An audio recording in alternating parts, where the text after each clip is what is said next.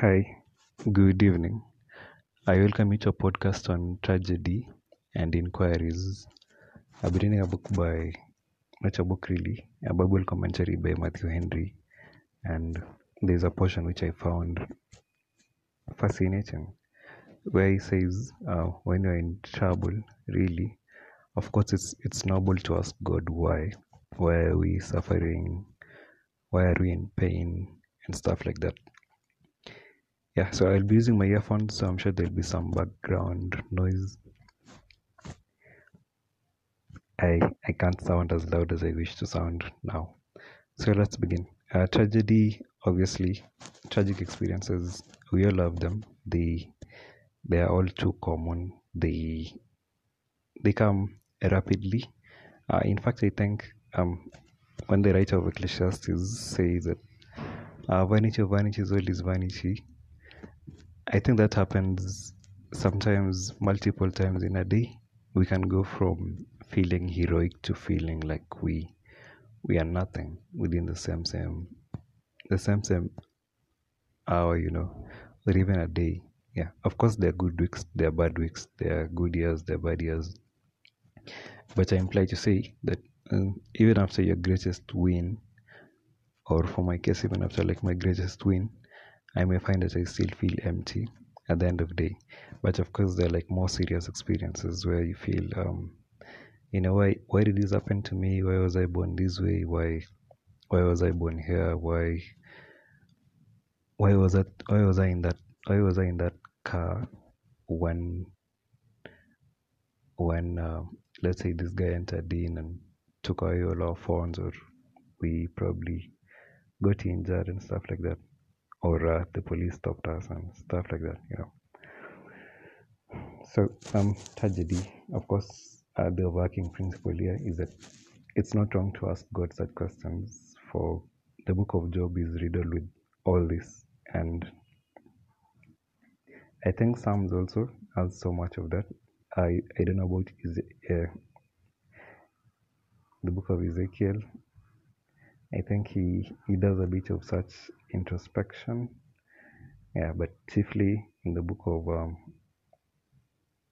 Job and Psalms, that's largely apparent. Lamentations, yeah, to some degree. Uh, Jeremiah, yes, to some degree. I think Moses also would ask such questions. So, um, our favorite case would probably be Joseph as usual, and Daniel, and all those good boys of the Bible the good boys who later, who, who later became the big boys, so to call them. So I'm sure there are points that there's asking, they're asking God like, why, why am I here? If if providence is above all things, you know, if if God is omnipotent, if God is if God cares for us, so why do we why do we suffer? And if a great many this leads to more suffering really. More despondency more more pain more more forebodings and misgivings. Yeah but that's all the same. So um henry suggests that we ask a different question from asking where why does this come or whither covers they? Uh, that we ask uh, whither goes they? Instead of asking where are they coming from or where are they coming to us? We should ask her, where are they leading? What does God intend by allowing such experiences to come our way? Yeah, and I think that's this is kind of interesting to me. I actually got at some degree. Uh, my eyes watered up. I can say I wept a bit, or cried a bit, which is an achievement. Uh, the opposite of depression is is not um, being joyful all the time, but being spontaneous, having spontaneity in your emotions, the ability to feel the full emotional range from rage to fear to despondency to happiness to maybe even euphoria. But um, people who are apathetical to everything, I don't think they they are free of depression. It's apathy can be a form of protection, which is, of course, a poor coping mechanism. So asking God where this leads, I think it frees us of more worry per se. Of course, the previous question, why do we have this, is actually a blessed question. But um, why do we have this, or where does this lead, is the more blessed of them all. Because uh, Christ said that I say all this that your, that your joy may be full.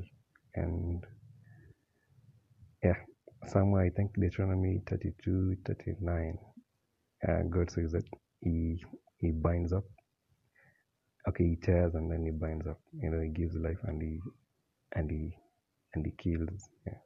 so i think sometimes god i would do this as in the motif of romans 828 um, all things we know that all things work, work for the good of, the, of those that love god yeah so mm, consider this consider this thought so that the next time we we suffer or providence allows us to fall into a pit or a trap door. Uh, I think asking why why this is so is our natural tendency, but then which of course is not wrong. Uh, the second one is asking um, what what might God want me to learn from such an experience, or what does God intend for me via uh, the allowance of such? I think that should be that might change something. Yeah, good evening.